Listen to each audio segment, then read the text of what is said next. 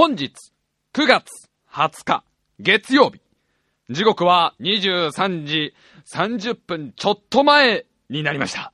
タイムマシン部生放送開始いたします。いやーもうね、今日はね、のっけからとてもおめでたいことがあるわけですよ。ね？まあ、すでにご存知の方もいらっしゃるかもしれませんが、タイムマシン部、ポッドキャスト登録者数がついに10万人を突破いたしました。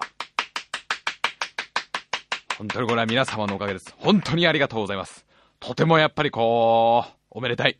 やっぱ嬉しい。記念すべき日に、えーこの生放送しているスタジオのパソコンが、えーもうインターネットエクスプローラーすら立ち上げさせてくれないというトラブルが、すごいですよ。今日のトラブルは。もうユーストリームを使わせてくれないの一個前です。お前たちはもうインターネットの海に行くなーっていう。インターネットサーフィンする前にいろいろやることあんだろうっていう。違うんで僕たちは生放送やりたい。いや、もうダメだよ。もうサーバーなんてどこにもないよ。君たちのためのサーバーなんてどこにもないよっていう、ユーストリームの前の段階で、えーパソコンがだいぶ拗ねちゃいまして、えー30分ほどいろいろ説得に時間がかかり、ちょっとね、生放送開始の時間が遅れてしまいましたが、ついに10万人ですよ。ね目の前でゲラゲラ笑ってるだけのエディカザルさん。これはね、ちょっと本当にね、ありがたい。僕らもだって始めた頃は、ね、まあ、5人ぐらい聞いてくれればっていうスタンスで始めたこのラジオが、もう、ね、頑張っ、頑張ってこう、ここまで続けてみたら10万人ってことじゃないですか。僕なんて言うたってあれですよ。高校生の時なんて、もうクラスでただ一人仲の良かった笠井くんのためだけに、毎日笠井くんとのその帰り道にいろいろ喋るためだけに生きてたような、そんなたった一人のためだけに聞かせていた、その喋りが、いつの間にいつの間にかこうやって10万人に聞いていただけるようになったっていうのはもう本当にね、感謝の言葉がもうね、もう、これ以上の言葉が出てこないです。ありがとうございます以上の言葉がやっぱ出てこないですね。今日なんか、木星が近づいてきてくれてんだってね。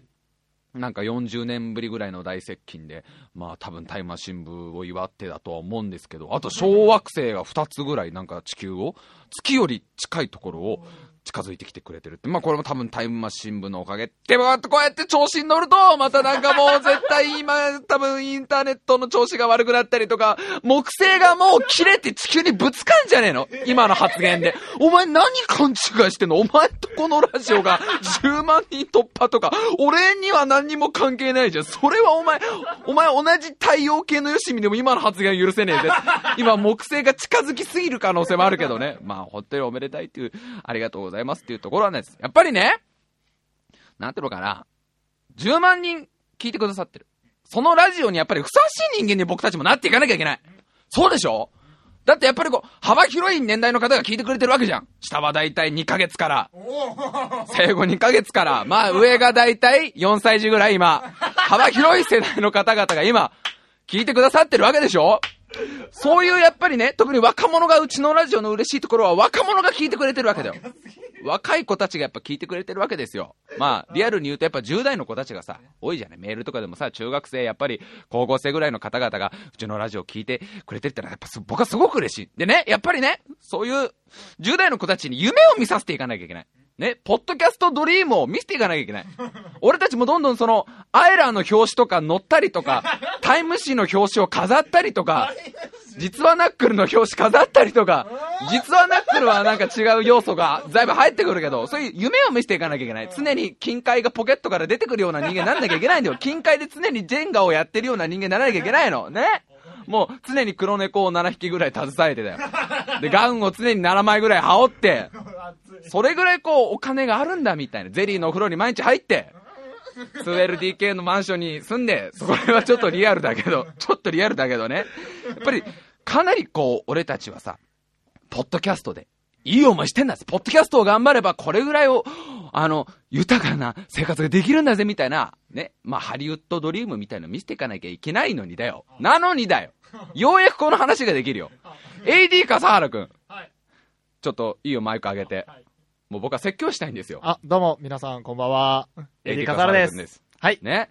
こうやって10万人のこ、10万人、まあ、まあ自分たちで言うのもあれですけど、はいまあ、人気が結構出てきた方だと僕は思いたいです。はいやっぱり、ポッドキャストの方でもありがたくこう、評価をいただいてる方、はいこういうラジオをやってる人間が果たしてどういう生活をしてるかっていうところでね、はい AD 笠原くんの今の所持金が190円っていうこの、そうですね。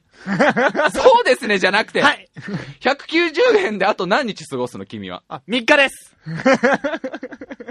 あ、ごめん、間違えた。3日と15時間です。そんなに自信満々に言われても困るんだ。あ、あれ？3日と15時間をその190円でお前はどうやって過ごすの？お前のその小学校1年生みたいな。どう、どうプラン、全然プラン余裕ですよを立ててちゃんとプランを190円でどうやって過ごすの？ちゃん、全然余裕です。大丈夫です。あのですね、まず、うんあの、チロルチョコあるじゃないですか。あります。あれを、うん駄菓子屋さんに行くと10円で買えるじゃないですか。はい、買えます。あれをまず9個買います。もうそこで90円なの？はい。早くない？いや、問題ないでもう問題ないの？す。全然問題ない。大丈夫？その、そのプラン、プランはかなりアグレッシブな感じが。あアグレッシシブですけど、かなり完璧です。完璧？完璧です。完璧？任しといてください。そこで90円使うのはかなり完璧な。いけます、いけます。いいよ、じゃあそこでさらに90円使って。うん。、さらにですよ。100円で、うん自販機であの、ペットボトル買える自あーあるね販機ある。じゃないで最すか。近あるね。あのー、なんか80円で缶缶が買えて、そうそうそうそう100円でペットボトル買えるってあるね。はい。あれでペットボトルを買ってきます。そこで、あ、もう全財産いっちゃいますね。いけま。す。そこでいっちゃうんですか？いけますじゃあいけ9個のチロルチョコと1本のペットボトルが手に入ってどうするんですか？手、手に入りますよね。うんあとは、うん家にこもります。それのみで？いきます。3日間を？問題ないです。問題ないの？?10 万人のリスナーの方々が 夢を見る生活ってこれなんですか、笠原さん。すごいよ。もう今日すごいなと思ったのが、僕の手持ちのお金が今4000円しかないんですよ。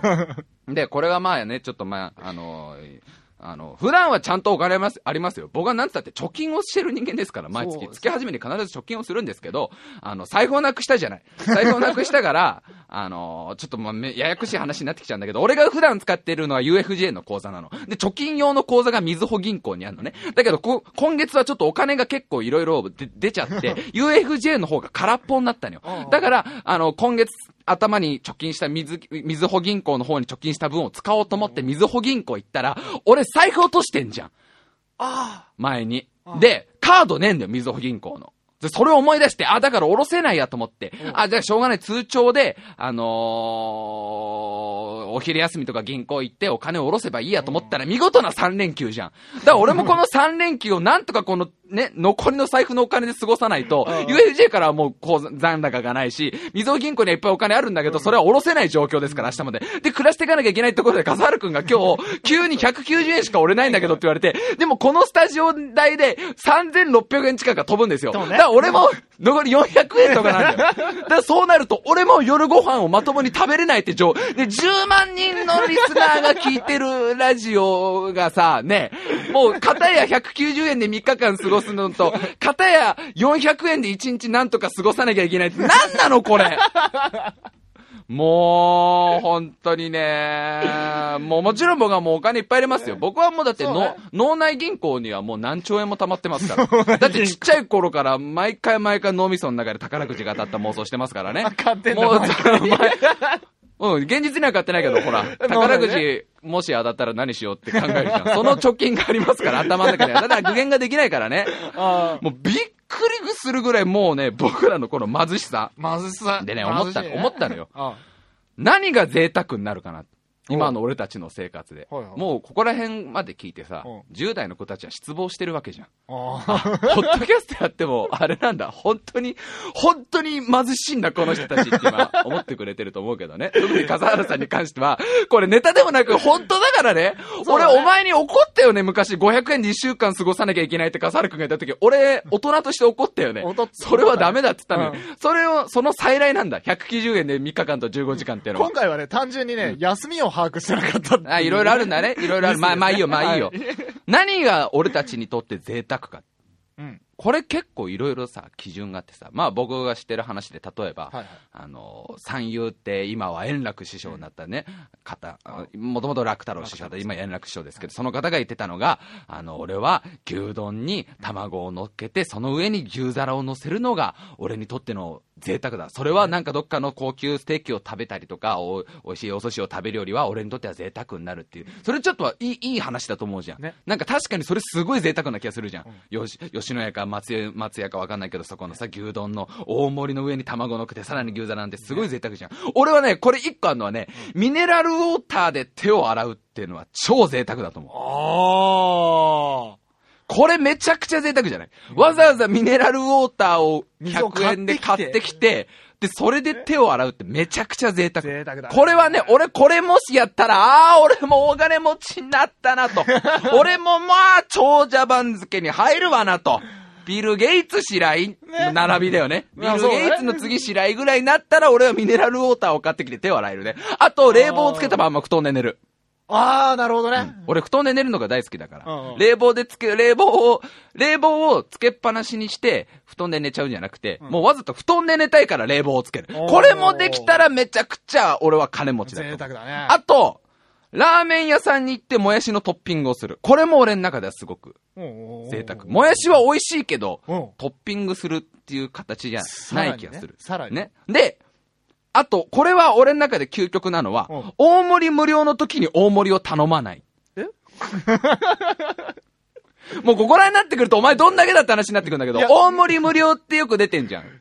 信じられない。それをやらないのが信じられない。あ、それをやらないのかしらやらないのが信じられないエリルさんの今のびっくりは、あれなんですか？え、それ別に大盛り頼まなきゃいいじゃんっていうびっくりではなく、なくあ、そんなことできないよ。大盛り無料って出てたら、絶対できないえ、笠原さんはたとえ年収が5億とかなっても、大盛り無料が出てたら、無料にする。それはね、そう、俺もだからこれ年収いくらになったらこれがやれるから、なんだいつだ？それは。俺もうこれはあれですよ。だから、おしっこが石油になったらやれるよ。あ、おしそうねっこが。石油になったら、もういくらでもお金が湧いて出てくるんだなってなるじゃない。そうなったら俺は大盛り無料の店に行ってよ。わざと大盛りを頼まない。汗が金粉になったりね。汗が金粉になったら、そうなるね。俺は大盛り無料をもう頼まないね。うんあとご飯おかわり自由でご飯を一回もおかわりしないってのもこれは相相当ハードルが高いよ。それはすごい相当ハードル高いよ。これ、うん半分でも食べようと思うもん。だって明日食べれるか分かんないんだから。わかんないで、そういう僕はいっぱいあるんですけど、笠原さんとかなんかあるんですか？俺、あの、マクドナルドのうんダブルマックバーガーってあるじゃない？あるね。うんうんあれのダブルマックバーガー？ダブルビッグマッあクバーガービッグマックバーガーうんか。あれのうんセットでうん、ジュースとポテトをうん、今、両方とも L にできるじゃん。できるね。あれにしてうん、さらに単品でビッグマック。それが笠原さんにとっての贅沢。超あのね、甘いよ。えなんで？俺はジュースを頼むことがもう贅沢。あれ？そうじゃない？だから、究極じゃん。笠原の今の贅沢は贅沢すぎ。それはちょっとね、お金持ちすぎる。あ、そう？俺はもうジュースを頼むこと自体がうん、十二分に贅沢だもん。水頼むもん、絶対マックだと。マックだと、ハンバーガーうんかな。ハンバーガーだけと大体水じゃん。で、水を頼むとき俺はこれはいつも言ってんだけど、昔から言ってますけど、これはもう俺他のラジオでも喋ってるからあれなんですけど、お店行って、ね、いろいろ注文するじゃない。ハンバーガーとか、ポテトとかこうやって注文して、でさ、飲み物はどうしますかって言われた時に水って答えると、うんうん大抵、大大抵ファーストフードの店員の方は嫌な顔はしませんが、一瞬ちょっと間ができるんですよ。ああ、この人水頼んじゃうんだと。そこは100円のジュース頼まないんだって。そういう時は俺は心として、違うよ違う違う、お金がなくてジュースを頼まないんじゃない。違う違う違う。僕はあの水が飲みたいだけです。パンとかこういうハンバーガーを食べるときは僕は水を飲む人なんですって気持ちを自分で強く持てば堂々と頼める。俺はあれがね、堂々とね、L サイズのジュースを頼めるようになった時点で俺は相当自分で金持ちになったなと思えるよね。あと何かな？あとは、俺、風呂トイレ別の部屋に引っ越した。もうそれはね、贅沢っていうかね、あの、それはちょっと贅沢じゃないと思 1K でもいい。う。K でもいい。そそこはどうでもいい。こはどうでもいいんだ。他は？あと、でもね、今ぶっちゃけね、普通にご飯が食べれることって贅沢だもうね、ね、それはね、ちょっと俺同感できない。うん。そこはまあね、うなずけない。なんていうの、うん。ガスと水道と電気と、あと通信費とに、のお金で心配しないで、さんがねご飯が、ちょっと贅沢な話すると、ちょっと基準が難しくなるけどね。俺多分、最強の贅沢、これができたら最強だなと思うのは、はい、タクシーだよね。あタクシーはもう、俺たちながらと完全に伝説じゃん。そうだね。実在しないじゃん、あれはもう。あれ？伝説上の乗り物でしょ、あれは。あれ、ギ車と一緒でしょ？ギッシャ、ギッシャはお前実在してるじゃん。昔あったじゃん。ギ車あ、昔あった貴族にしか乗れないやつ。やつだ貴族しか乗れないやつだもんね。俺の中だともっと上だよ。タクシーは大パーツだよ、俺の中で。あんなもん完全に、本当にあったかまだあったかどうか分かってない。分かってない分かってない。だ運転手さんは妖精的な存在だから。妖精的タクシーの運転手さんは俺の中で、まだ実在してるかどうか分からない。もうね。もう今日もう本当にね、10万人突破でもっとめでたい話をね、しようと思ってたんだけどね。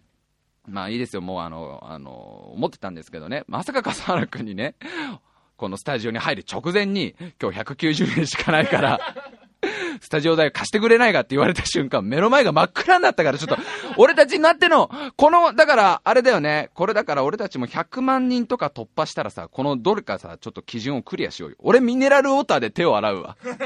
で、笠原さん、笠原さん、どれだ？笠原さん。笠原さんはじゃあビッグマックを頼むようにしなよ。というわけで、もうこれからもね、どんどんどんどん頑張っていこうと思いますんで、ね、よろしくお願いします。ということで音楽よろしいでしょうかそれでは今週も参りましょう。大丈夫かな？ AD 笠原くん。オッケー？オッケー？行きましょう。タイムマシーン部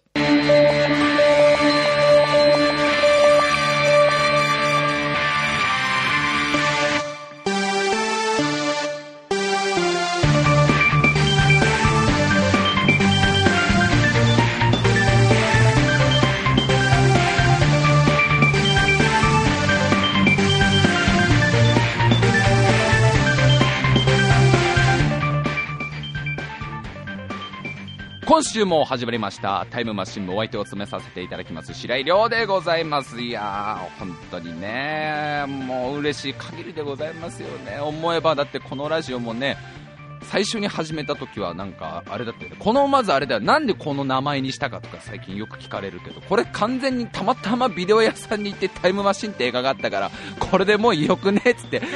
このタイムマシンっていうポッドキャスターって意味がわかんない。じゃあいいよなんかブっていうのつければなんかそれっぽくなるからっつって始めたラジオなんですが、えー無事にここまで続けることができたのは本当に皆様のおかげでございます。これからもよろしくお願いします。というところでね事件ですよ。おめでたい話だけじゃないんですよ。事件ですよ。完全な。あの、まあ、僕バイトをやってるじゃないですか。あの、まあ、何回もこのねラジオでもよく話に出てきますけどあの真っ白の画用紙を黒いマジックで真っ黒にして 修正機でそれを真っ白にしてそれをシュレッダーにかけるっていうバイトを、まあ、5年間ぐらい。まああれだよね。みんながあまりやりたがらないけどせもう社会にどうしても必要なバイトですからこれは。これがこれがないと日本が回りませんからその仕事がないと。まあ、それは副業で、もう一個副業で、あの、東京ドームの近くね、闘技場で、グラップラーとして活躍してますけど、それもまあ副業で、まあ本業の本業というか、僕はもう立派なフリーターですから、パチスロ、スロットのお店で働いて、もうこれだから、二十歳の時から働いてるから、もう5年間、5年間スロットのお店にお世話になってるわけですよ。事件です。ついに、このバイト先、僕のラジオの存在がバレました。ついにバレました。タイムマシン部の存在が。ついに来ました、この日が。うわもうまずいよ、これ。これすっごくまずいよ。これはすっごくまずいよ。いやね、まあ、あの、どういうことかって言っとく、説明してみますと、僕はもう自分がラジオをやってるってことを一切隠してきたわけですよ。もう、絶対言わなかったわけです、バイト先では。もう、白井さんったら、本当に、毎日バイトをしているだけ。家に帰ったら、もう寝るだけという。もう、人型の岩みたいな生活を、人型の岩になんか人工知能とエンジンと、なんかアクチュエーターをつけたぐらいの、それぐらいおとなしくやってきたわけなんですけど、これがまあなんかね、ちょっとしたその会話の流れみたいな感じで、例えばこの間の小林カムイ選手の話とかになって、え、なんでそういう話になったんですか？とか、いろいろ聞かれて、え実はラジオやってまして、みたいな感じになってたのよ。ね。だけど、うちのバイト先の僕のすごく好きなところは、バイト、バイト仲間同士が、あんまりお互いの、なんていうのかな、プライバシーに関与しない。あんまりお互いが普段どういう生活をしてるかとかも、5年間一緒に働いてても、あんまりお互いのそういう、なんていうの、普段の生活を関与しないし、素人もあんまりこう、ずかずか踏み込もうともしないっていう、その関係性が僕好きだから、だからあえて自分からあんまりこう、ラジオのことも言わなかったんだけど、ちょっとぐらいラジオやってるっつっても、まあ多分聞かないだろうと俺も思ってたわけですよ。したらね、なんか聞いていただいたそうで、今日早速、あの、聞きましたよ、白井さんと。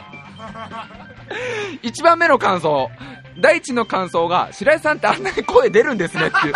やっぱりこれはお芝居やってた時と全く同じ感想。お芝居やってた時もバイト先の方が僕のお芝居見に来た時の最初の感想が、白井さんって大きい声出るんですねって。で、2個目の感想が面白くて、あの笑い声はテープなんですかって。これ本当に言われたからね。なんか手元にスイッチみたいのがあって、あのタイミングで白井さんが押してるんですかって。いや、なんかテープみたいな笑い声だったから、もうやっぱり勘が鋭いですよ。今こうやって目の前でゲラゲラ笑ってるのは7万人の人間じゃございませんからね。目の前でゲラゲラ笑ってるのは美少女メイド型アンドロイドのエディカサラ君が、エディカサラ君が口の中で、口の中に搭載しているラジカセに入れてる笑い声のテープを流してるだけですからね。やばいよ、これはもう。でもね、ありがたい。まあ、あれ、まあ、やばいよっつって、だってこれ聞かれてる可能性あんだからね。これだから、こうやばいよ、やばいよって言ったら、どんだけこう、気まずくなっちゃいますから。いやいや、嬉しいんですよ。とても嬉しいんですよ。で、なんか、僕としてもさ、あんまり、この話していいのかなタイムマシン部の最初の頃とか聞かれるとさ、相当まずいじゃない？大丈夫は自分で聞いててもさ、聞き返すことなんてほとんどないんだけど、俺こんなこと喋ってたなっていうのを思い返しても、タイムマシン部の最初の頃ってお前もう本当に、お前人格壊れてんだろみたいな内容ばっかじゃん。だあんまりあの頃よりは、俺の自覚としても、最近ぐらいの放送の方が、割とね、割と穏やかな回もあるじゃん。割と、賑やかに喋ってるだけの回みたいなのもあるじゃん。だからそこら辺をピンポイントで聞いてくれてたらいいなと思って。で、その聞いてくれたバイト先の先輩の人が、あ、白井さん僕あの、あれですよ。浅草行った回聞きましたよ。あ、浅草行った回だったら、特にこう、ないし、なんか変なネタとかも、あー人力車の、人力車の話。自分が浅草で人力車乗ろうと思ったけどなんかやっぱりいやいやむしろあれだな。んか俺が人力車になってお姉さんに鞭で叩かれた方が俺は頑張れるみたいな話とかしてたな。ああそこら辺も全部聞かれてん。もう青函隊が耳とか言うなよ。もうそういうこと聞かれてるかもしれないからわざわざ言わなくていいんだよ。初めて見た AV が笛を吹くやつだったとか言わなくていい。もうそういう話も一切バイト先でしてないんだからこれから先ね、もう完全にバイト先基準でやっていかなきゃダメだよ。ね。当然ですよ。ダメですよ。一切そんなね、性的な発言を、下ネタ発言、ミニにタコとか言わないで ミニにタコとか今、今危ないからこのネタ。もう4回目だからマーシーも。くりだよね、マーシーもね。あれは、もうそこら辺の脚本家じゃ書けないよ、あの展開は。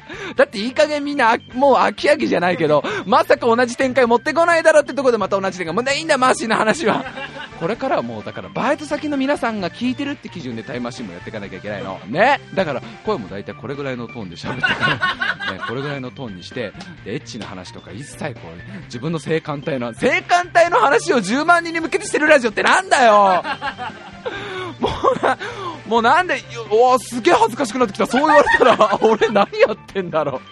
俺何やってんだろうって聞いてる方は、じゃあ私たちは何聞いてるんですかって。あんたが、あんたがやりたくてやってきたことなんでしょう、ここまで。お、10万人のこの日に気づけた。俺何やってんだろう、ラジオで。俺、まだ出会ったこともない人たちに向けて自分の性感帯が耳ってことを伝えてんだ。これが俺がラジオでやりたかったこと。そうなんだ。ということでね、まあ今週ね、これ聞かれてる可能性も大にあるんですが、まあもうもうね、もうしょうがねえよ、もう。もうしょうがねえ。だってバレちまったもんしょうがねえからよ。な、あいつ頭おかしいんだと思っていただければ、それでいいからってところで今週も最後まで聞いてください。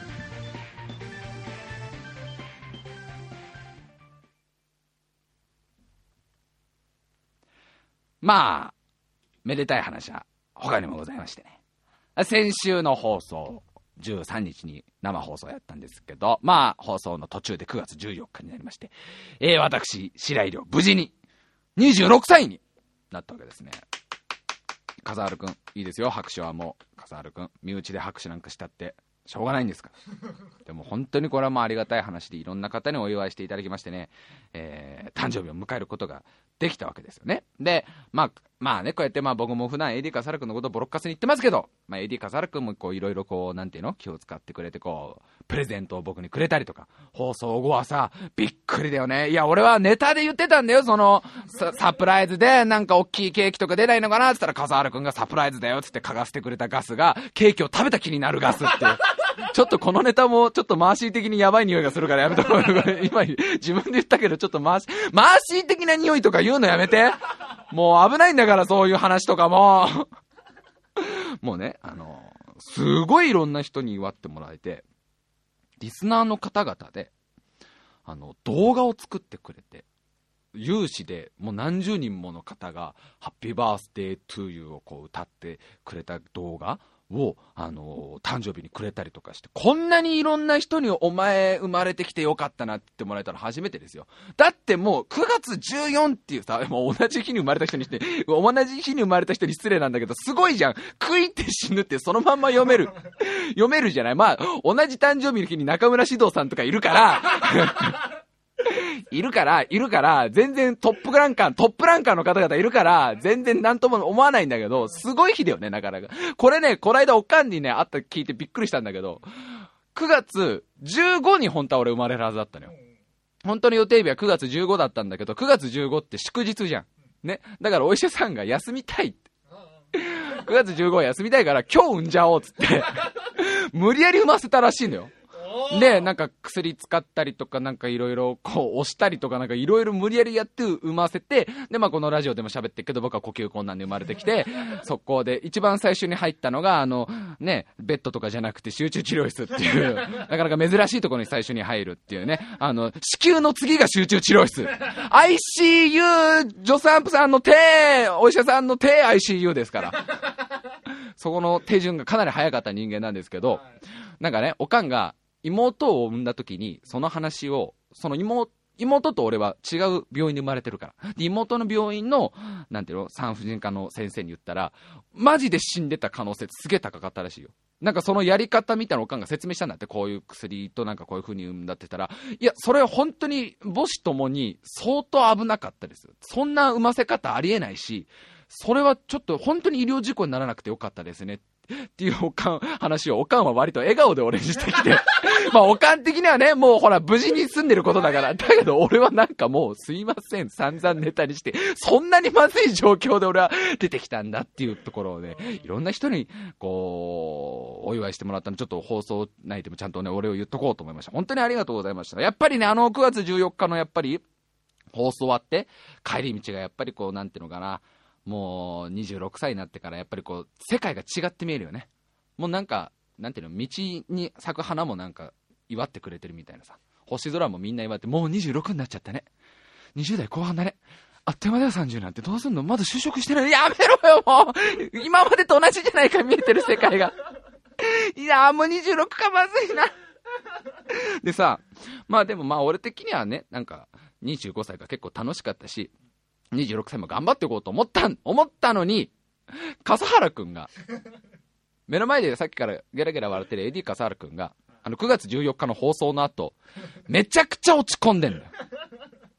あの、先週の放送を聞いてくださった方は、笠原くんがまあ、いっぱいね、俺のことを罵るっていう回だったんですよ。で、結構笠原くんは最後まで結構元気よく、まあ途中ちょっとテンパったりグダグダになったとこあったとしても、あったけど、割と元気よくこう送ったじゃない。で、なんか片付けてる時も笠原くん結構ノリノリで、なんかもうあのー楽しかったみたいな感じで終わったのに、帰り道で笠原くんどんよりしてんすよ。だかもう笠原くんの周りだけ沼っぽくなってんのね。笠原くんが歩いてくと、その、その歩くにつれて草が全部枯れていくような、アスファルトが全部腐っていくようなぐらい、笠原くんがすっごい落ち込んでん。で、何があったのかな普通に、だって俺の誕生日の帰り道だよ。ね。もうちょっとこう、さっきまですげえテンション高かったのにすっげえ落ち込んでるからね、どうしたの？って聞いたら、笠原くんが、いや、白井さん本当にすいませんでした。ん？何が？いや、あの、本当に、ちょっとこう、僕、まあ、今日放送で、まあ、白井さんのことをいろいろ罵るっていう企画だったじゃないですか。ちょっと僕の中でちょ随分事実を曲げて、喋っちゃったなって、いや、白井さんの悪い部分を随分脚色して喋っちゃったなってっていうのが今になってすぐなんかね、後悔してるんですよ、みたいな。やめろよ、お前人の誕生日のお前最初のイベントに何を持ってきてんの、お前。笠原くんの中で、先週の放送で、俺を罵るときに自分の中でいろいろ脚色しまくったっていうことに対してものすごく落ち込んでんの、笠原くんが。意味わかんなくない？それで俺がさ、めちゃくちゃ切れたりとかして、言ったならわかるじゃん。お前何言ってんだよ、お前。お前、全然事実と違うじゃんか。俺もっといいやつだよ、とか、めちゃくちゃ怒って落ち込んでんならわかるけど、そんなことなく、俺的にもまあ先週の放送グダグダだったけど、まあいいかなぐらいな感じで帰ってんのに、笠原くんの中では、先週の放送がラジオ的にすげえまずかったみたいな状態になってんのね。ものすごくその事実を曲げちゃったみたいなこと。そんなこと言ったら俺どうなんだよ。俺事実と、事実を曲げなかった回がねえよ。ね？笠原くんが白井さんのことを、ね、実際より悪く言っちゃったことに落ち込んでんだったら、俺だって笠原くんのことを普段もうほら、ボロカスに言うじゃない。笠原くんっての実は人間じゃなくて、ね？本当はアメリカ軍が開発した生物兵器で、もうどっかの米軍のその極秘の研究施設でね、こう、生まれたんじゃなくて発生した笠原くんが、こう、ビーカーみたいなところから抜け出して、ね、ミュータントですよ、いわば。生物兵器のミュータントが抜け出して銚子の海にたどり着いて、で、秋葉原まで逃げて美少女型メイドアンドロイドに乗り移ったのが笠原くんですよ、みたいなことを、もう、そんな、もう嘘じゃん、完全に。いや、全部本当だけど、アンドロイドって部分は嘘じゃん。だってミュータントだから。俺、俺、事実を曲げまくってる俺は何なんだよっていうぐらい笠原くんは落ち込んでるわけですよ。あのさ、いいんですよ。別に、別にいいの。そう、そういうストイックな姿勢っつうのはいいと思いますよ。仮にもやっぱり僕らもね、こう、たくさんの方が聞いてるラジオですから、そんな、本当に二人だけがやってる、これを、この、このラジオだったってさ、音源にしてさ、誰にも配らずに家で二人で聞いてるって相当気持ち悪いじゃない。そんなんじゃなく、これをちゃんとインターネットに流して、10万人の方が聞いてくださるってんだから、そういうところにちゃんと反省するってのは、まあまあ、まあ、いいことだと俺は思うよ。だけど、落ち込むってさ、お前、すごくね？だってお前彼女に振られてだよ。7年ぶりにできて、2ヶ月半で振られた彼女に振られても、5分でメールした人間だよ。で、急性アルコール中毒になって、いろんな人に迷惑をかけて、最悪にはもう失禁までしてパンツまで履き替えさせてもらって、ね、もう人生の最大の汚点を君去年作ったじゃん。だけど君次の日にはなんか人事みたいなんだよねっていうぐらいの落ち込まない人間がめちゃくちゃ落ち込んでんの。で、もそんだけ落ち込んでんだからまあ俺も励まさなきゃいけなくなるわけじゃん。なんだよ、誕生日の最初のイベントが笠原を励ますって。26歳の誕生日だよ。なんかもっとドラマチックなこと期待するじゃん。これから20代後半に向けて、アラサーですよ、いわば。アラサーの最初の誕生日なんだよ。なんか別にさ、な、なんかドラマチックなことは例えばなんか空からあの青いペンダントをつけた女の子が落ちてくる。落ちてきたら俺はそこで交番連れてくけどね。まずいから、ちっちゃい女の子そんな連れ回してたら。いくらその人がラピュタのね、ラピュタの王族の方でも、ちょっとこう、絵的にまずいから、絵的に、絵的に、絵的に NG だから。絵的に NG だからってすごいね。シータもびっくりだよね。助けを求めて落ちてきてさ、受け止めといてさ、すぐ交番連れてくんだよ。で、なんでって言ったら、ちょ、絵的に、絵的に NG だ。これ、N、絵的、あの、パズー、あの年だったから絵的に大丈夫だけど、僕はもう26だから絵的に NG だ。じゃあ、仮にシータが、同い年かちょっと年ぐらいの可愛い女の子だったら一緒に逃げるよ。そりゃそうでしょ。なんか20代半ばぐらいの女の人が青いペンダントつけて空から落ちてきたら、まあいろいろ、いろいろ考えるけど、ああ、俺幻覚見てっかな、これ。俺これマーシー的な、マーシー的なとか言わないで、もうお願いだから、お願いだから危ないから、これ以上マーシーのこと言うのは。もうなんでこんなギリギリの放送してんだろ、今週。もし、天空からさ、考えてみて、空からさ、同い年ぐらいのさ、女の子でさ、だってパズーからしたらシータって同い年ぐらいの女の子でしょ？同い年ぐらいの女の子だから20代半ばぐらいでさ、で、まあ可愛い子が落ちてきてさ、なんだかよくわかんないけど、その追われてると。なんか、一緒に逃げてくれって言われたら頑張るでしょ頑張るけど、俺ムスカより嫌われる自信があるね。なんかさ、この年にな、この年になってラピュタ見返して思うのが、あれはだってパズーの重心さがいいわけじゃん。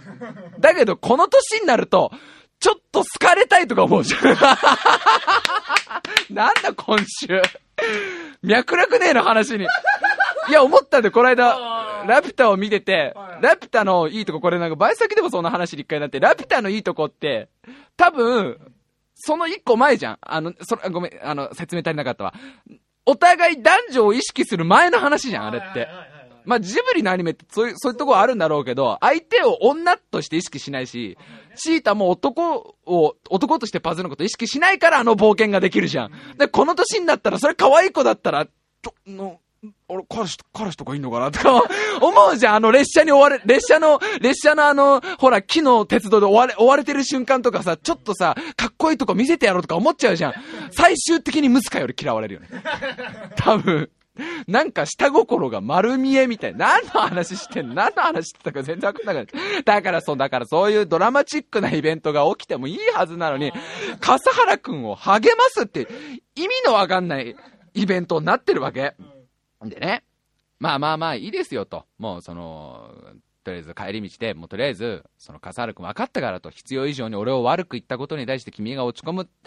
うん、その落ち込むっていうのは正直俺にはよくわかんないけど、まあでもそれぐらいのストイックさがラジオをやっていくには必要だと思うし、俺も正直そういうとこは結構あると。なんか必要以上になんか悪く言っちゃったりとか、ちょっとこう無理して毒舌っぽいことをやって、あのー結構自分の本心とはずれたこととかを喋っちゃって後々後悔するって、特にタイムマシン部の最初の頃とか結構あったから、その気持ちはわかるから、もう、なんか、あの、そんな、とりあえず落ち込まないでもらえるかな、みたいな感じになってるわけですよ。ね。で、だちゃんと言っと、言っときたいのが、先週の放送を聞いて、あのーもしかしたら勘違いされてる子が、方が、ね、子供たちがいるかもしれない。笠原くんの言う通りに、白井さんっていうのはすごい悪い人なんだって思ってる子がいるかもしれないけど、勘違いしてほしくないの。やっぱり笠原くんのためにも俺から言っとくべきだと思う。勘違いしてほしくないのが、超悪人だから。あんなもんじゃないから、俺。もう、モントリオールのあの映画もびっくりですよ。妻夫木聡、深津絵里主演の悪人びっくりですよ。蝶が4つつく悪人ですから、僕なんて。僕は平気な顔でタンポポは踏めないけど。うん、タンポポは今踏めない。タンポポは、タンポポはお前踏めないだろ。いい人じゃなくてお前相当な極悪人でもタンポポは踏まないよ。うん、ダース・ベイダーでも踏めないよ。ダース、うん、あの、あの、ダース・ベイダーの一個上の人いるじゃん。じいちゃんみたいな人。暗黒鏡暗黒鏡だ。暗黒鏡でも、多分あの、雷がタンポポに当たりそうになったら避けるよ。そうだろ、お前。お前だって目の前にタンポポ出されて、踏めって言われて踏める？相当これね、厳しいと思うよ。実際、実際考えてみ。タンポポって今、なんとなく頭にふっと出たけど、そこらに生え、生えてる花を、ただ踏めって言われて踏める人って多分なかなかいないよね。で、まあ、じゃあたとえ踏んだとしても、初めて見た、まあ初めてっていうか、何の思い入れもない花だったりするわけじゃん。別別に自分が育てたわけじゃなく、毎日そのタンポポの前を歩歩いていたわけじゃなく、たまたま見た花でも、それ踏めって言われたら、は、踏めないよね。踏めって言われたらね踏めって言われた、気づいて踏んじゃってても結構後悔しない？こう考えると踏めるものって少なくね？ご飯とか踏めないっしょ。ご飯とか絶対無理でしょ。パン踏めとか無理でしょ。ああ、ありえないわ、俺も。うんご飯系は一個も無理だわ。そう、踏まれるのが大好きなおじさんはむしろ踏まないでしょ。踏まれることが気持ちよくてしょうがないおじさんのことは、踏まないことによってもっと喜ぶ可能性もあるけど、それがいいんですよ、そのじらしが、みたいなことを言われる。そしたら踏むかもしれないけど、踏めるものって少ねえな。踏めるものって少ねえなってなんだ。今週はほんと行ったり、もうあっち行ったり、こっち行ったりだね。ひどいね。そう考えるとそうだね。ふ、なんか、踏めるものって少ねえな。どれぐらいの悪人になれば踏めるんだろう、タンポポ。聞いてみたいな。聞いてみたいなって。悪人ですからね。超悪人ですからね。そこだけはね、あの子供たちにね、やっぱりイメージがありますから。え、イメージがありますから。でさ、まあそんな感じでもうびっくりですよ、その、9月14日の真夜中の話ですからね、それ9月14日の午前2時ぐらいの話ですから、まさか最初の 26歳の最初のイベントが、本気で落ち込んでレイディー笠原を励ますっていう。まあね、いわばね、新しい旅立ちですよ。なぜなら俺、笠原くんと知り合って8年間で1回もありませんからね、笠原くんを励ますなんてことは。笠原くんが落ち込んだら基本なじってきましたから、今まで。お前気持ち悪いんでそんなことで落ち込みやがってぐらい言ってきた人間が、リアルに、気にすんなよ、とか言ってたからね、これ結構リアルに。もうめちゃくちゃ恥ずかしいけど。だってそれぐらい落ち込んでんのもエディカザル君が。で、まあまあいいよ、その9月14日、そういう自分の人生の中でも珍しい一日だったわけですよ。んで、次の日、まあ、次の日っていうか、だから、その後帰って、9月14日の、9月14日ですね。9月14日まあ結構いろいろバンド後の練習があったりとか、その後なんか打ち合わせがあったりとかで、割とこう忙しい一日で、なんか誕生日だからってどっか遊びに行くとかあんまなく、普通にこう忙しくいろんなやることを全部やったわけですよ。で、家に帰ってきたのが大体9月14日の夕方の5時ぐらいで、で、まあ家に着いてまあ、うん、どうしようかなと思ったわけよ。まあ、このまま誕生日を終わらせても、まあ、その笠原を励ますっていうだけの誕生日でもいいんだけど、それはそれでなんかちょっと面白くないし、せっかく誕生日なんだから、なんか、どっか遠くとか行こうかな、みたいなふうに思うわけです。まあ、この、5時ぐらいからの時間でもなんかね、ちょこちょこっと4時間ぐらい、4、5時間でもどっか遠くに行ったらなんか面白いことあるかなとか思うじゃん。で、あ、せっかくだから、なかなか今年の夏行けなかった海でも、一人で行っちゃおうかしら。ロマンチックモードで、完全に。ロマンチックモードですよ、完全にもう、あの、夜の海とか一人で行っちゃう誕生日いいかもしんないみたいな。なんでそんなスイッチが入ったかも微妙に覚えてないんだけど、なんか海行ったら面白いかもしんないと思って。いつも大体ロサンゼルスとかね、フィジーとかモルディブとか行ってるけど、そこら辺の近場で済ませるんじゃなくて、俺ロサンゼルス好きだな俺ネタでしょっちゅうロサンゼルス出すな。モルディブね。モルディブ、も好きだに一回も行ったことないのに、あ、じゃモルディブとかしょっちゅう行ってるから、モルディブとかもう日に3回ぐらい行ってるから、さすがに飽きてるから、ちょっとね、普段一回も行ったことのないような海とか行ってみようかなと思って。鎌倉とか、5時ぐらいからの時間でもちょっと間に合うかなと思ってさ、鎌倉ぐらいの海とかさ、そこら辺綺麗じゃない？結構。あのー、あれ、えっと、江ノ島？江ノ島のあたりとか、今ちょっと本当に出てこなかったから、あのあたりの海岸とか行って、ちょっとなんか、なんていうのかな、しんみり過ごす的なね。それはだって俺の誕生日今までなかったでしょ。俺の今までの誕生日の思い出とか、あんまり思い出したくないかな。いろんなことがあったけど、あんまりそういう誕生日もなかったから、なんか面白いかなと思って。で、あの、電車に乗って行ったわけですよ。で、あの、だいたい家を出たのが18時ぐらいで、で、鎌倉ですから、まず池袋に着いて、池袋からその湘南新宿ラインみたいなの乗るわけですよ。で、ご飯を先に食べとこうと思って。で、やっぱりさ、バースデーディナーですよ。ね。誕生日の夕飯ですよ。これはやっぱりね、相当奮発しようと。だって大人ですもん、もう。さっきのお前放送でお前、タクシーは伝説の乗り物だとかお前、お前なんか言ってなかったかお前、ファーストフードで水以外頼めねえとか。そういうのを全部乗り越えていくのが26歳なんです。26歳が終わるときには当たり前のようにタクシー乗ってんです。ね。30センチ進むときもタクシーです。そんな生活が待ってるんですよ、26歳の終わりには。だから、やっぱりこう、26歳のバースデーディナーっていうのは、ちょっと奮発しようと思って、蒸しパン2個買ったね。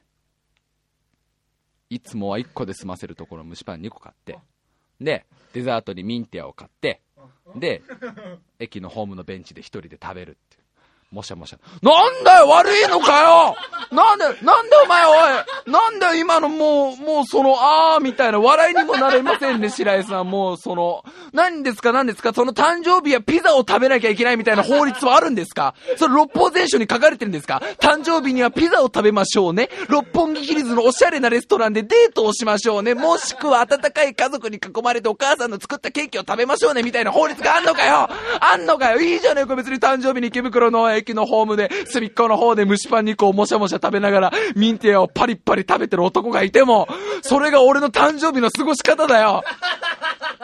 文句あるかよ。ないだろ。そうだろ。罪はないだろ。いや、今のエイディカサル君の目は一生俺忘れないよ。本当にかわいそうな人だって目を、あんた今。あんた今俺に向けてしたけど、それが俺の最大級のバースデーディナーだったね。だってその時ちょっとお金カツだ、そのあたりからお金カツカツだったから。で、まあまあもういいですよ。僕にとってはだからその池袋駅のその湘南新宿ラインのホームが六本木ヒルズですから、僕にとっての六本木、六本木じゃねえじゃん、もう。もういろいろヒルズのどの部分がヒルズなんだよ、もう。もうなんか一個もあってねえよ、畜生。で、電車に揺られてさ、結構混んでんだよね、湘南新宿線って、あの新宿ラインって。で、泥の、泥のようにこう疲れてる サラリーマンたちがいてさ、なかなかすごい誕生日だな、みたい。で、満員、結構満員なのね。で、ぎゅうぎゅう、ぎゅうぎゅうぎゅうぎゅうされながらさ、でもこれから海に行くんだ。これからずっと行きたかった海に行けるって言うんだから、ちょっとテンション上げなきゃダメだと思って。で、ちょうど最近読んでる本が、坂口安吾。坂口安吾の、坂口安吾で笑っちゃダメだよ。坂口安吾は僕は高校生の時からす好きですから。これはマジな話で僕は坂口安吾先生の結構本をいっぱい読んでて、あの人のが結構好きだから。で、完全にタイトルだけで選んだ、私はうき、うごめん、私は海を抱きしめたいって、抱きしめていたいっていう小説があるのね。で、それを読んでなかったのよ。ちょっと、この日にぴったりだと思って。もうだって、俺の内内容のイメージとしてはだよ。私は海を抱きしめていたいだから、なんか砂浜で女の子がなんか一人こう、ちょっと切ない気持ちになりながらも、この海を私は抱きしめていれれば、もうやっていけるんだみたいな、坂口、今思えば坂口安吾先生がそんな小説を書くわけはないんだけど、ないんだけど、ね、ダラクロンとか、白地とかいろいろそういうのを書いてる方ですからね。ないんだけど、俺はなぜかタイトルで、私は海を抱きしめていたいを、私を好きに連れてってと同じ感覚で捉えていたんだよね、多分ね。同じ感覚でそれを、なんか、同じカテゴリーなぜか坂口安吾先生って部分を抜いて考えてたんだよね。で、湘南新宿ラインで、これを読んで、俺は今から海に行くんだみたいな気持ちを入れようと思ったら、この内容がすごくて、娼婦で不干渉の女と暮らす話で、私はこの女の無感動な体に興奮してるのだ、みたいな。もう、もうついてけねえよ、もう。最初の2ページぐらいでもう、全然、私をスキーに連れてって感がねえよ。全全然ちげえよ。最終的にはその、最終的にはこの海に私の肉欲をぶちまけたいみたいな、この海に飲まれて私の肉、肉欲も溶けていけばいいのにみたいななんかすごい展開になって、もう、もう、もうな、何しに俺は海に行くんだみたいな気持ちになって。まあでもそれもいいですよ。坂口安吾先生のおかげでね。もう見事に誕生日にふさわしい小説ですから。誕生日にふさわしい小説ですから。で、鎌倉着いてさ、それが結構びっくりで夜の9時ぐらいでもう、夜の9時ぐらいで鎌倉駅着いて、で、そっからあの江ノ電っていうのにこう乗って寂しいね。夜の9時の江ノ電ってすごいね。夜の9時の江ノ電の破壊力ってすごいね。あれすごいね。誕生日に夜の9時の江ノ電ってね、なんかこのまま僕はもう東京に帰れないじゃないかみたいなね。いい雰囲気があるよね。でさ、海岸着いて、海岸着いたらもう9時半ぐらいなんだけど、行って本当に良かったと思ったの。海岸着いて。真っ暗なのよ。すっごい真っ暗なのよ。なぜかって、雨雲だから。その日は。だから、水平線がもう見えねえの。想像できるみんな。夜の海だからさ、海、海原はまず黒いじゃん。ね？それは当然じゃん。だけど普段って月とかが出てるから、こう夜空は割と明るいじゃん。完全に真っ暗だから、砂浜着いた瞬間、あれ、墨汁を目にぶっかけられたのかな みたいなぐらい真っ暗なのよ。でもその景色って結構すご、俺の中で、マジで行ってよかったなみたいな。そんな景色って見れることないじゃん。おなんか目の前に本当にブラックホールがあるみたいぐらいな感じの、それぐらい真っ暗な感じ。一切ロマンチック感がないわけですよ。これが俺の求めた海だと。ちょっと前も言ったけど、昼間海に行っても寂しい思いするだけじゃん。昼間海に行ってもなんかその、ね仲良し大学生グループがキャッキャッキャッキャやってる。スイカ割りみたいなことをやってるわけでしょ？なんかキャッキャッキャッキャややりながら、あのー、なんか、楽しそうにやってる。そんなの行ったってしょうがないし。かといってそう、なんか晴れてる星空が綺麗で月がカーって出してる時の夜空なんか、夜空が綺麗な日の海なんか行っちゃったらもうそこら中でそのなんつうの、青缶パーティー的なことやってるわけでしょそういうことでしょその野外ファイトが、野外キャッツファイトが行われてるわけでしょもうそこら辺ね、もう最低だよ !26 歳になってからより下がってる気がするよ、人間的に。だけど、その真っ暗な海はさすがに誰もいねえのよ。だって、そんな日に行かないもん、みんな。予報だと雨だもん。だからすっごいそれが俺の中では結構テンション上がって、こんななんかこの世じゃないみたいな景色の中に一人ぼっちでいるっていうことが楽しくなってきちゃって、裸足になって海とか結構入ったりして、なんか俺それなりに、それなりに文学少女みたいな楽しみ方してんの俺は。今思うと気持ち悪いんだけど、俺気持ち悪いと思ってんだけど、それで楽しんでんの。で、なんかこれはこれでなんかいいじゃんか、面白いじゃんかよと思ったらですよ。完全にノイズですよ。完全なノイズですよ。あの、漫画で言うとこの、キャッキャですよね。キャッキャという音が入りますよ。遠くの方で、キャッキャって音が聞こえるわけですよ。何かなと。新手の亡霊かなとか思うわけじゃん。まあ、キャッキャっていう亡霊かなと見たら、カップルがいるんですよ、一組。遠くの方に。ぶち壊しですよ、もう。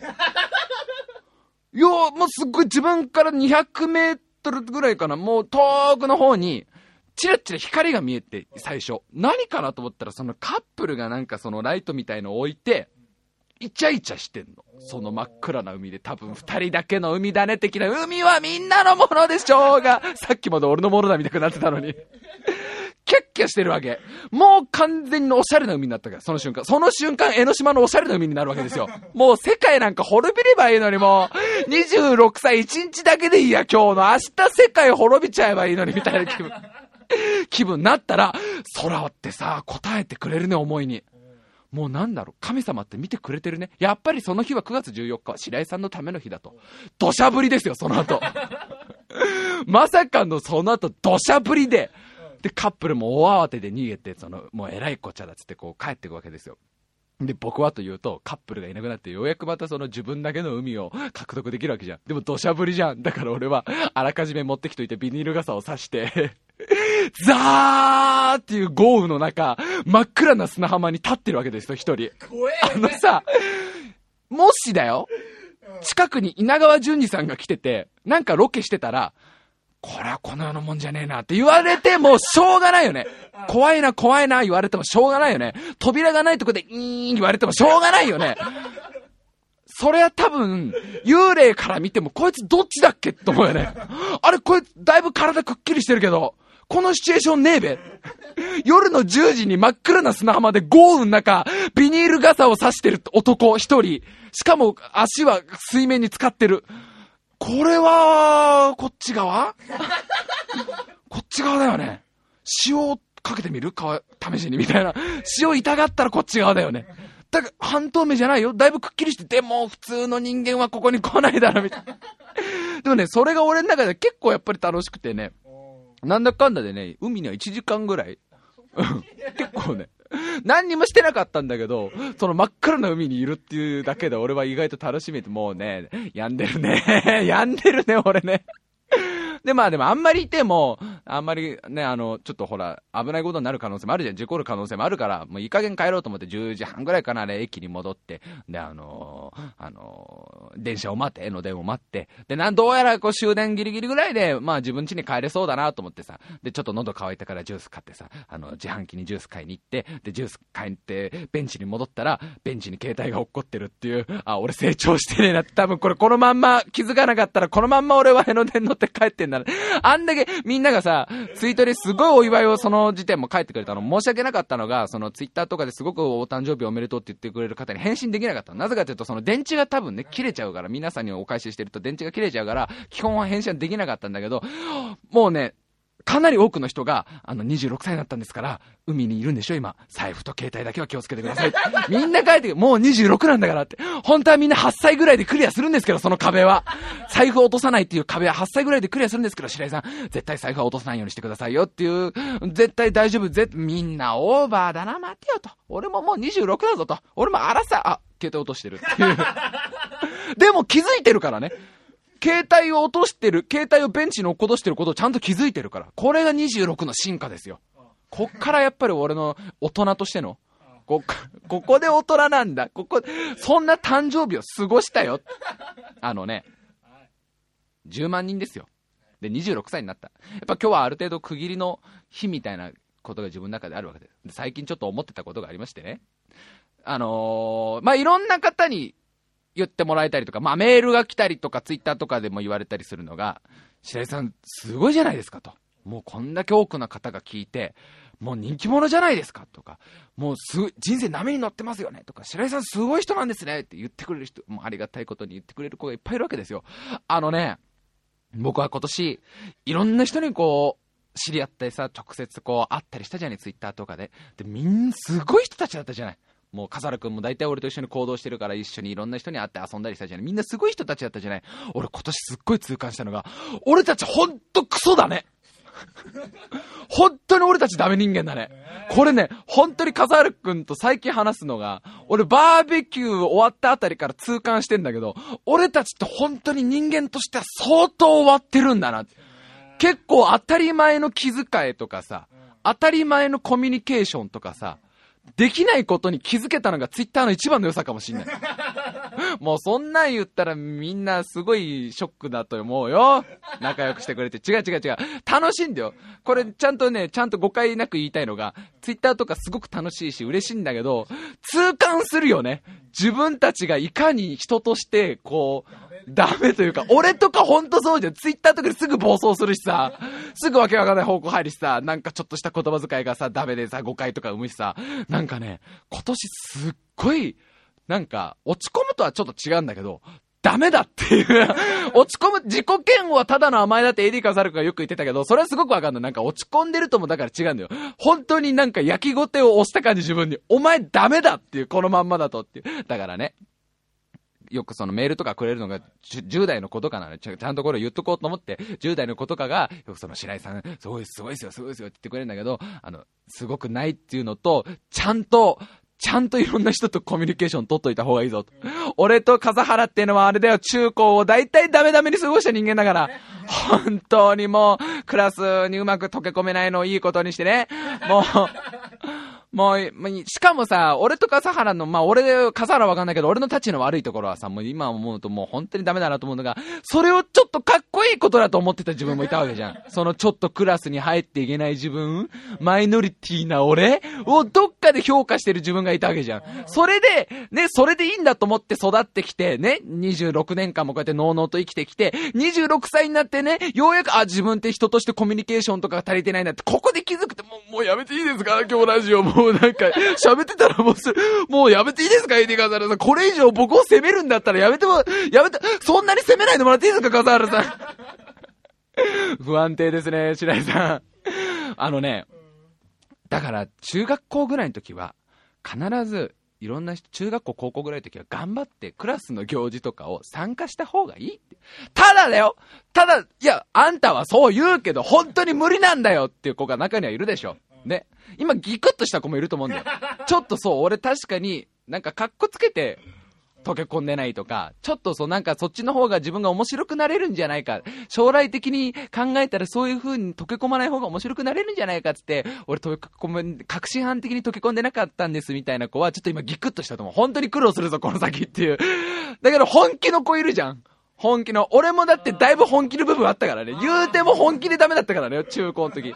本気でダメな子はラジオやればいいんだっていう結論に、俺の中で最近いや、このアドバイスを自分の中で、これは、結構ほんと多いのよ。嬉しいっちゃすごく嬉しいんだけど、10代の子はそういう風に言ってくれるのは。だけどなんか、ちゃんと10代の子たちになんか俺もアドバイスしようと思って、このアドバイスが出た時に、本当に入れなかった俺とか笠原みたいな本当に入れない子はラジオやればいいんだって。したら俺そういう子のラジオ聞きたいもんね。そういう、そういう、いや、そういう子のラジオも聞きたいもん。もう本当にね、なんかね、うちらって結局さ、去年とかさ、あの、二人で閉じこもってさ、毎週二人で閉じこもってラジオやってるだけのような生活を一年間やったじゃない。僕もう本当にそうじゃない。だって笠原くんと週に3日ぐらい会って、あとは月1に当時付き合ってた遠距離の彼女と会う以外、ほとんど人間とコミュニケーション取らないっていう生活を甘んじて受けていたじゃない。それ、それの詰め、それの詰め合わせじゃん、詰め合わせ？詰め合わせって何？その詰め合わせ何？お歳暮送られてきたの？何？どういうこと？その何、しわ寄せだよ。その詰め合わせいらないよ。そのよくわかんない、もうなんか、閉じこもってた日々の詰め合わせなんか見たくないよ。多分、開けたら復習がするし。じゃなくて、そのしわ寄せがここに来てる。うん、だから俺、もうちょっと26歳はちゃんと人間としてちゃんと頑張ろうっていう。そこ大事だよね。これさ、これも思うんだけど、まあ、ちょっと真面目な話ばっかして、なんか申し訳ないんだけど、10代ぐらいの時で一番大事だと思うのは、なんか、開き直りすぎてもよくないよね。なんかあの、どっかで、本当は入れてって言いたい部分もあるんだよっていうのがあった方がいいよね。なんかあの文化祭とか結局俺なんかさ、あの、まあ、文化祭シーズンだよね、9月って。だよ、そうだよね。文化祭シーズンの時とかって俺とかって歯医者があるからとか頭が痛いからとか言って全部準備の、準備をサボって、で、当日もうまーく言ってさ、当日のその運営とかも全部サボって一人だけクラスの打ち上げにも呼ばれず、文化祭の次の日クラスに行ったらものすごく温度差を感じた時に、ちょっと後悔したよね、やっぱり。そのちょっとした後悔は大事だと思う。なんかそこで俺は本当にいいんだってなるよりは、そっか、もうちょっとうまいラインがあったのかもしれない。もう手遅れだけど、もう手遅れだけど、ちょっと後悔してるなって、その後悔があればラジオってやっていけるんだと思った。な、なんだ、ちょっとちゃんとした話しようと思ってこんがらがってけど、そこの後悔がある人が多分、なんかラジオとかやりたがる人間なんじゃないかなと思うのよ。なんか本当に俺はもうそこでいいやってってなったら、別にそんな誰とも分かり合わなくていいのさってなったら、もっとなんか芸術家っぽくなってたと思うんだよね。なんか本当にこう、俺、俺の分かる世界を作っていくだけだみたいな。それはそれでいいと思うんだけど、そこら辺のちょっとした意識のブレみたいな、真の弱さが、この俺が今多分ラジオ頑張ってる理由なんだな。なんだその、真の弱さがラジオ頑張ってる理由です。なんかね、ちゃんとなんかね、結構ね、言ってくれる人が多いのよ。なんか聞いてくれる人が多いの。なんで白井さんのラジオやってるんですかとか、なんでタイムマシン部を始めたんですかとかを、この数ヶ月間結構聞かれることが多くて、自分の中で結構いろいろ考えた数ヶ月間で、それが。で、その答えが、真の弱さだっていう。そのなんか一人ぼっちにもなりきれないし、かといって今更みんなと仲良く、だってそれ自分で好き勝手に生きてきた26年間でさ、ちょっと楽しそうだからって都会に降りていこうと思ってもさ、なかなか森から出れねえわって話なんだけど、で、でもどっかでこう多分、いろんな人と仲良くしたいっていうね、思いもありのうまくやれないっていう、その真の弱さがラジオをやってる自分の動機なんだっていう、このなんだ不甲斐なさ。そんなお前、そんな本読みたくないぞ、誰も。そんなポッドキャストの勧め読みたくないぞ。じゃあ俺、ポッドキャストやらないってなるわ。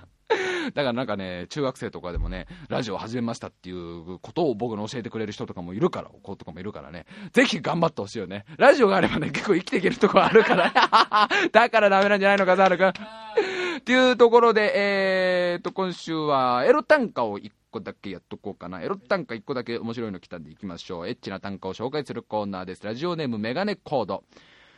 人類の起源は何回やったのか行くよいざなぎ、行くよいざなみ。これはね、スケールの大きさを感じる。うん。行くよいざなぎ、行くよいざなみで、言葉のリズムの面白さも出てる。ね。それでいて、その、日本の神話のね、やっぱり最初の人間たちをこう生み出したっていう、イザナギとイザナミとエッチを何回やったのかっていう、ここのやったのかの俗な部分、この神話的な部分とこの俗な部分の組み合わせ、まあ今だいぶ、だいぶ無理やり だいぶ無理やり乗っけ、乗っけてますけど、この響きがいいよね。行くよ、イザナギ。行くよ、イザナミ。これ言い合ってるってことだよね。あ、なんてひどいかね。っていうところでございますね。さあ、あとお知らせをね、そう、ちゃんとね、言っとかなきゃいけないお知らせがありますんでね、このお知らせは抜けちゃいけないお知らせの紙が、あったあったあったあった。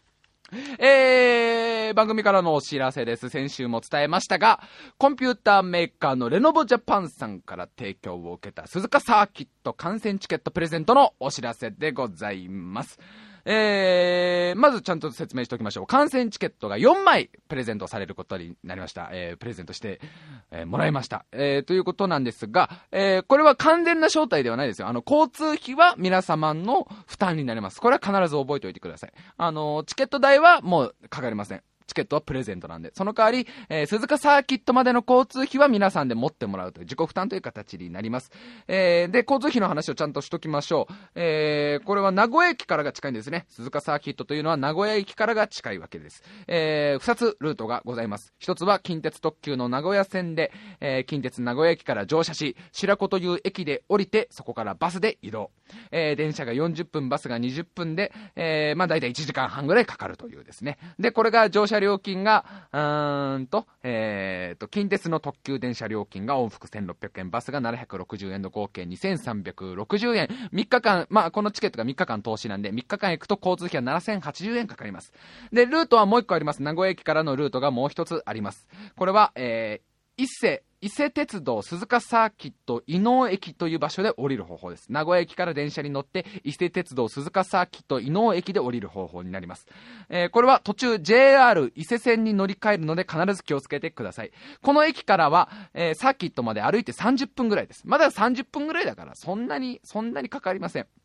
で、えーこれは、あのー回数券が、電車に回数券がありまして、快速三重独ダネ4回、4回数券というお得なチケットがございます。これを購入すれば、名古屋駅から鈴鹿サーキット伊能駅まで片道750円、往復で1500円、えー4回、4回分ついてきますから、土曜日と日曜日に使えば、これは3000円で交通費が賄えるという、えーそういうチケットがあります。この2つのルートがあるっていうのを、えー覚えておいてください。えー名古屋駅から、近鉄名古屋駅から乗車して白子という駅で降りてバスで行くか JR 名古屋駅から伊勢鉄道鈴鹿サーキット伊能駅で降りるという2つの方法があるありますのでもし行かれるチケットが当たって行かれる方は覚えておいてください、えーもうねあの 中学生の子とかにもぜひぜひ来てほしいということはあのレノボジャパンさんや鈴鹿サーキットの皆さんや亀井選手も言ってくださってるんでどんどん応募してみてください。そしてどうしてもこの鈴鹿サーキットのスケジュールに合わない。どうしても今からじゃ仕事の調整とかで合わないという方でも、プレゼントが欲しいというね、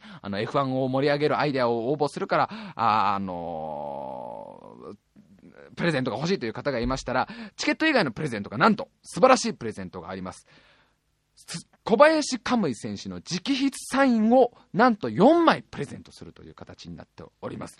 えー、これをまとめますと、どうすればじゃあそのチケットのプレゼントと サインのプレゼントどっちかもらえるかというと、これは F1 の盛り上げる方法を皆さんに募集してます。F1 をこうすれば今より盛り上がるんじゃないか。F1 関係者がおーっとなるような、そういうアイデアを送ってみてください。これはね、なんかね、かなりの数も結構来てるんです。今の時点で。で、もう幅広いんで、本当に。あのー F1 大好きな方からは、本当にその、F1 大好きだからこそ分かるようなことをいっぱい書いてきてくれたりとか、あと中学生ぐらいの子で本当にすごくこう、シンプルな内容、こういう風にすれば僕は行くと思う、行くんですけどっていう内容を送ってきてくれてもいいし、それは僕、僕たち判断でもいろいろこう、面白そうなのをこうチョイスしますんで、もちろん詳しく書いてもらっても、中学生ぐらいの子がね、パッと書いてもらってもいいんで、で、これは鈴鹿サーキットの皆さんや、その、レノボジャパンの皆さんや、いろんな関係者の方も目を通して、本当にアイデアが採用されることもあるんで、どんどん応募、応募してください。というわけで、F1 関係者が、おそれはいいなというアイデアをくださった方に、えー、3名様から、あ、3名様に鈴鹿サーキット観戦のチケット、えー、もしくは小林カムイ選手のサイン。で、4枚あるって言ったよね、チケット。残りの1枚は何かって言ったら、もうとにかく笑えるアイディア。とにかくひどい、それ実現無理じゃない。なんで一回土星が出てきちゃうの？お前のアイディアに。なぜ土星をうまく使うっていう、土星の輪をですね、土星の輪でもうおかしくないか ?F1 から一番遠いとこ行ってないか？っていう。それが笑えるかどうか微妙だけど、とにかくくだらないアイデアも1個募集してます。それも、えー、面白かった人には、えー、鈴鹿サーキットの観戦チケットか、小林亀選手のサインをプレゼントします。えー、まとめます。えー、っと、メールに、まずそのアイデアを必ず書いてください。そして、えー、ラジオネーム、本名、連絡先、電話番号だね。電話番号、そしてチケットの送付先、住所、年齢、まあ、学生だったら学年、あと性別を書いて、タイムマシン部のメールアドレス、タイムハイフン部、あと、ホットメール .co.jp、タイムハイフン部、あと、ホットメール .co.jp まで送ってください。そして、プレゼントどっちが欲しいかも必ず。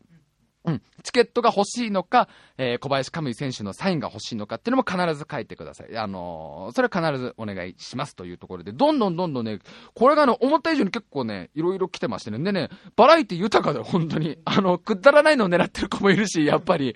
あの、ものすごく真面目に書いてくれてる子もいるし、それはね、あのーすごい、読んでて楽しいのでね、どんどん送ってみてください。これがなんと、期限が来週までなんで、来週までなんで、えーこの最後の1週間でちょっと頑張って送ってみてくださいというところで、えーもう一つインフォメーション、えーこの鈴鹿サーキットの、あ、そうだ、日にちを言ってなかった。ごめんね。10月の8、9、10です。8、9、10、金土日が鈴鹿サーキットのその F1 が行われる日です。えーこの8、9、10の、え鈴鹿サーキットに僕と AD 笠原くんも見に行きます。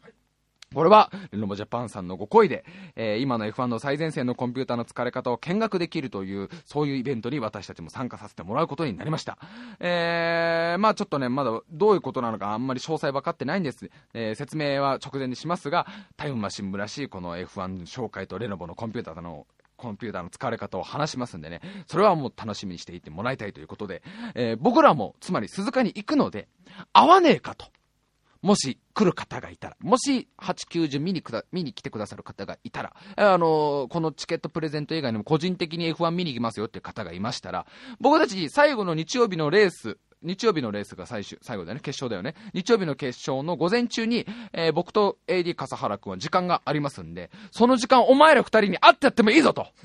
F1 見に来てんだけどな、俺、俺は。俺は F1 見に来てんだけど、サブで、サブで、うん。あの、この季節だから、トンボの、赤トンボの下ぐらいの位置で、赤トンボみたいなの2個ぐらい下。で、お前らに会ってやってもいい。赤トンボの下に、地方とかでよくある珍しい缶の缶ジュースの下にお前ら二人ぐらいのグレードだけど、会ってやってもいいぞという方がいたらね、これもあのメールを送ってもらえればね、あの僕たちも挨拶できますんで、ぜひぜひよろしくお願いします。ということで、えーちょっと長くなってしまいましたが、このお知らせは必ず、えーしときたかったんで、OK ですね。で、コーナーまだやってます。エロ短歌と人見知らんはまだ続けてますんで、どんどん送ってみてください。タイムハイフン部、あと hotmail.co.jp、タイムハイフン部、あと hotmail.co.jp、と co.jp スペルは time-bu.hotmail.co.jp でございますというところでね、もう26歳ですから。で、もうあれですから、10万人突破ですから。そして、バイト先の人が聞いてますから。お母さんが聞いたら終わりますよ、このラジオは。何回も、昔から僕が言ってますけど、自分のラジオお母さんが聞いたら終わっちゃいますけど、もう聞いてる可能性あんだよなあのママンは。もう本当にね、嬉しい限りですよ。本当にこんだけの多くの方が聞いてくださってるのもそうだしね、この、どっかしらこの誰が聞いてるかわからないスリル感もちょっとね、俺むしろ楽しんでるよね。この、だからどの話でも、みんなにバレるわけじゃん、これから。性感帯が耳とか何回も言わなくていいんだよ、お前は、AD 笠原。